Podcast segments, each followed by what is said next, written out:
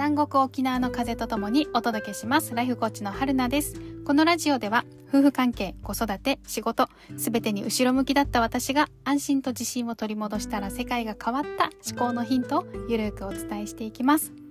皆さんこんにちは。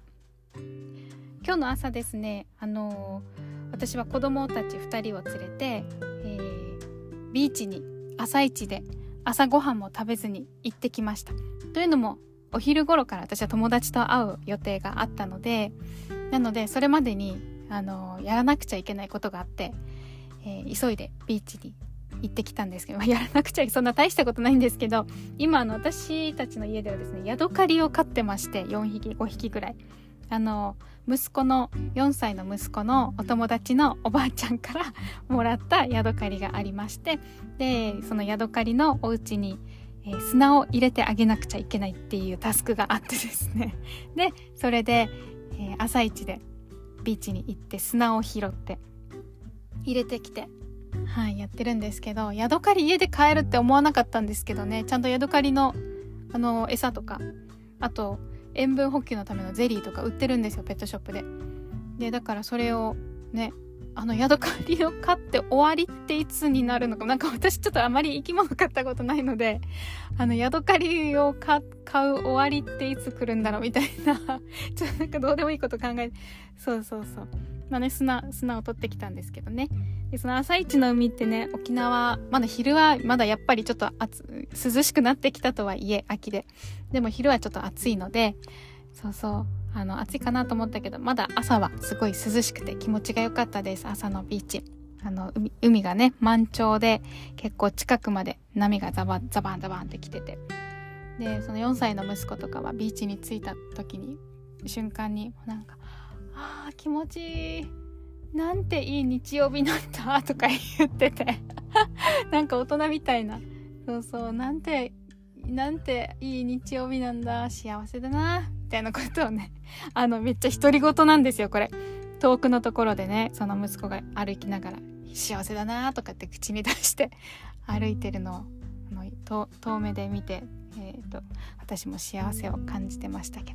どそんな爽やかな日曜日の朝を経て今日は、えー、フリーランス仲間のお友達と会っておしゃべりをしてきたことから感じたことをお話ししたいと思います。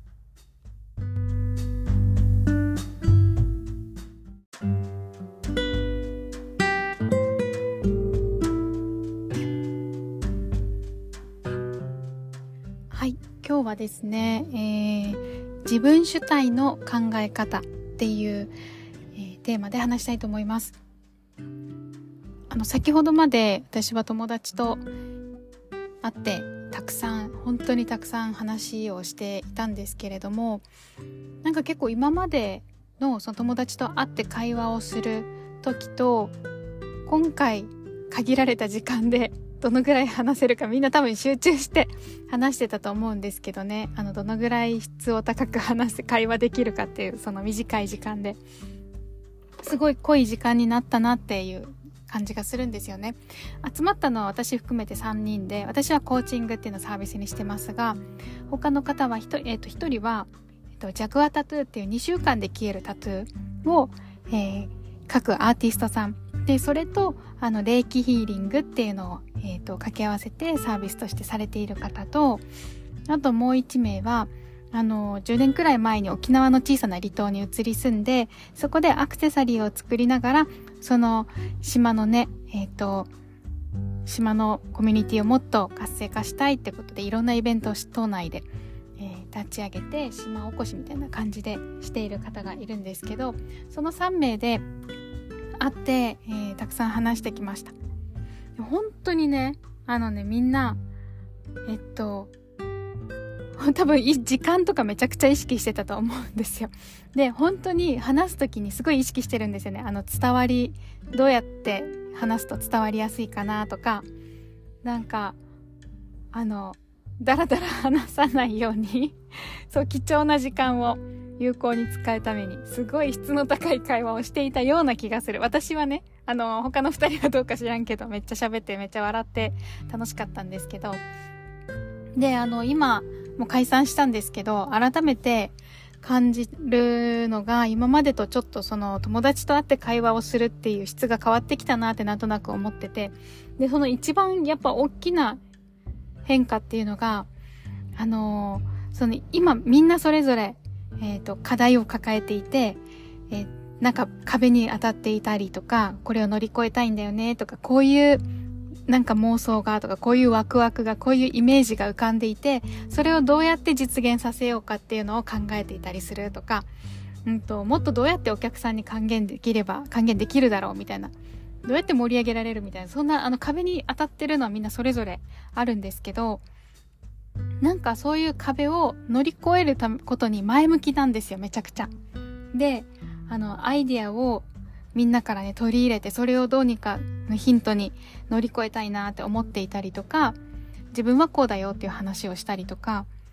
なんかすごくその会話が前向きで、で、かつ、あの、環境に、環境のせいにしない？これすごい大きな変化だなって思ったんですよ。なんかその、周りがこうだから自分ができないとか、やりたいけど、あの阻まれてるみたいな感じとか何て言ったらいいのかな。うんとあくまでも周り周りがこうだからできない家族がこうだからできないとかそういうことじゃなくってあくまでもそれをやるために自分はどう変わったらいいかとか自分がどう考えればそれそのブロックを突破できるかとか自分がどう成長したら何を取り入れたらそれが実現できるんだろうっていうそういう悩みだったんですよ。だからあのー、なんかねそこがすごく話してて気持ちがいい。あのー、力になりたいなって思うし、うん、と素直に意見を取り入れようと。もうだって必死だから本当に。何て言うのかな。あのー、なんだろうな。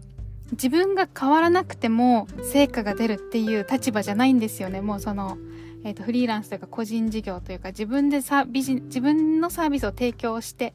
いるっていう立場の人たちはみんなそうだと思うんですけど、自分が変わらないとこの状況を切り抜けられない。自分が変わらないと収入が得られない。自分が変わらないとお客さんが満足しない。自分が変わらないと、うんと、なんだろう状況が悪化する。あの全てが自分次第になってきてるんですよね。だから変わらずに好転するってことはもうなくなっちゃったわけなんですよ。自分が何もしなくても状況が良くなっていくってことはもうなくて。だから必死なんだと思うんですよねみんな。みんな必死でどうにか変え変えなきゃどうにか結果を出すために何かを取り入れなきゃ何かを整理しなきゃ自分が動かなきゃみたいな。思考なんですよね。だから、でもそうなると、すごく必死なんだけど、前のめりなんですよ。前のめりだし、前向きにな、前向きでいないと変えられないし、そこがね、もちろんプレッシャーとか、ストレスと思うこともあるけど、なんだろうな逆に言えば動けば変わるって分かってるから、動、動こうとするんですよね。って前向きに考えようとするんですよね。そう、そこがね、ちょっとね、私は今までと、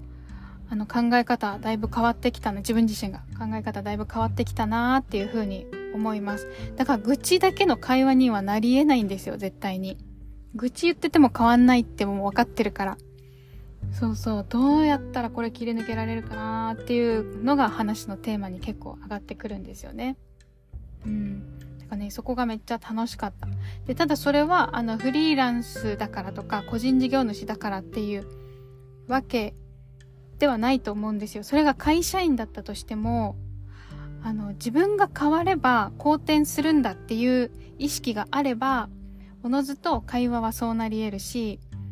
うんと、家庭環境においても、夫がこうだから自分は不幸なんだとか、そういうんじゃなくて、自分が変われば自分が、あの、どうやったらこの状況をよくできるんだろうっていうふうに主体を自分に持ってくれば、全てが前向きに考えることができるんだと思うんですよね。だからなんかそういうのがね、動けば変わる、動けば変わる、信じてそれをやっていくっていう。その考え方、うんと、なんか、大変そうに思思っちゃう方もいるかもしんないけど、私逆にそっちの方が楽なんですよ。自分が動いて変わるのであれば。うん。自分が何か変化を起こして、その状況が好転するのであれば、やるじゃないですか。やればいいんだから。だからね、すごく考え方としては、環境のせいで自分が不幸だ、自分が不利な状況に陥っているっていう風な考え方よりも、あの、すごく心身的に健全だなっていう風に感じています。で、それはあのコーチングでもそうなんですよね。コーチングは基本的に、あなたはどうありたいですか？とか、まあ、環境に対する愚痴はいっぱいあるかもしんないけど、あなたの理想のあなた像ってどうなんですか？どうありたいんですか？どうなりたいんですか？どんな人生がいいんですか？そのためにじゃああなたはどう動きますか？ってもう自分に集中するような質問をしていくので、なので多分その考え方っていうのがあの癖づいてるのかなって思うんですけど、だからね、すごくコーチングと出会って私ラッキーだなーってめちゃくちゃ思いますね。うん、はい。というのも、あの、今日ちょっとその友達の会話からもちょっと感じたところでした。はい。すごく楽しかった。この個人事業主仲間、フリーランス仲間、みんなでなんかワクワクするような企画できないかなっていうのも今日あの話題に上がったので、ね、楽しい日々を過ごしたいですよね。何のまとめ楽しいことを一緒にやりたいなって思いましたね。なんかワクワクするようなアイディア、こんな何、なんとかかけるなんとかってあり得る？みたいな感じのこともやってみてどんな結果があるかとか、やってみないとわかんないんで、ちょっと面白いこといろいろ仕掛けてみたいなっていう話も今日してきました。なので、はい、みんなでワクワクする毎日を作っていきましょう。自分でね。はい。ということで、今日はこの辺で終わります。またよければ次回も聴いてください。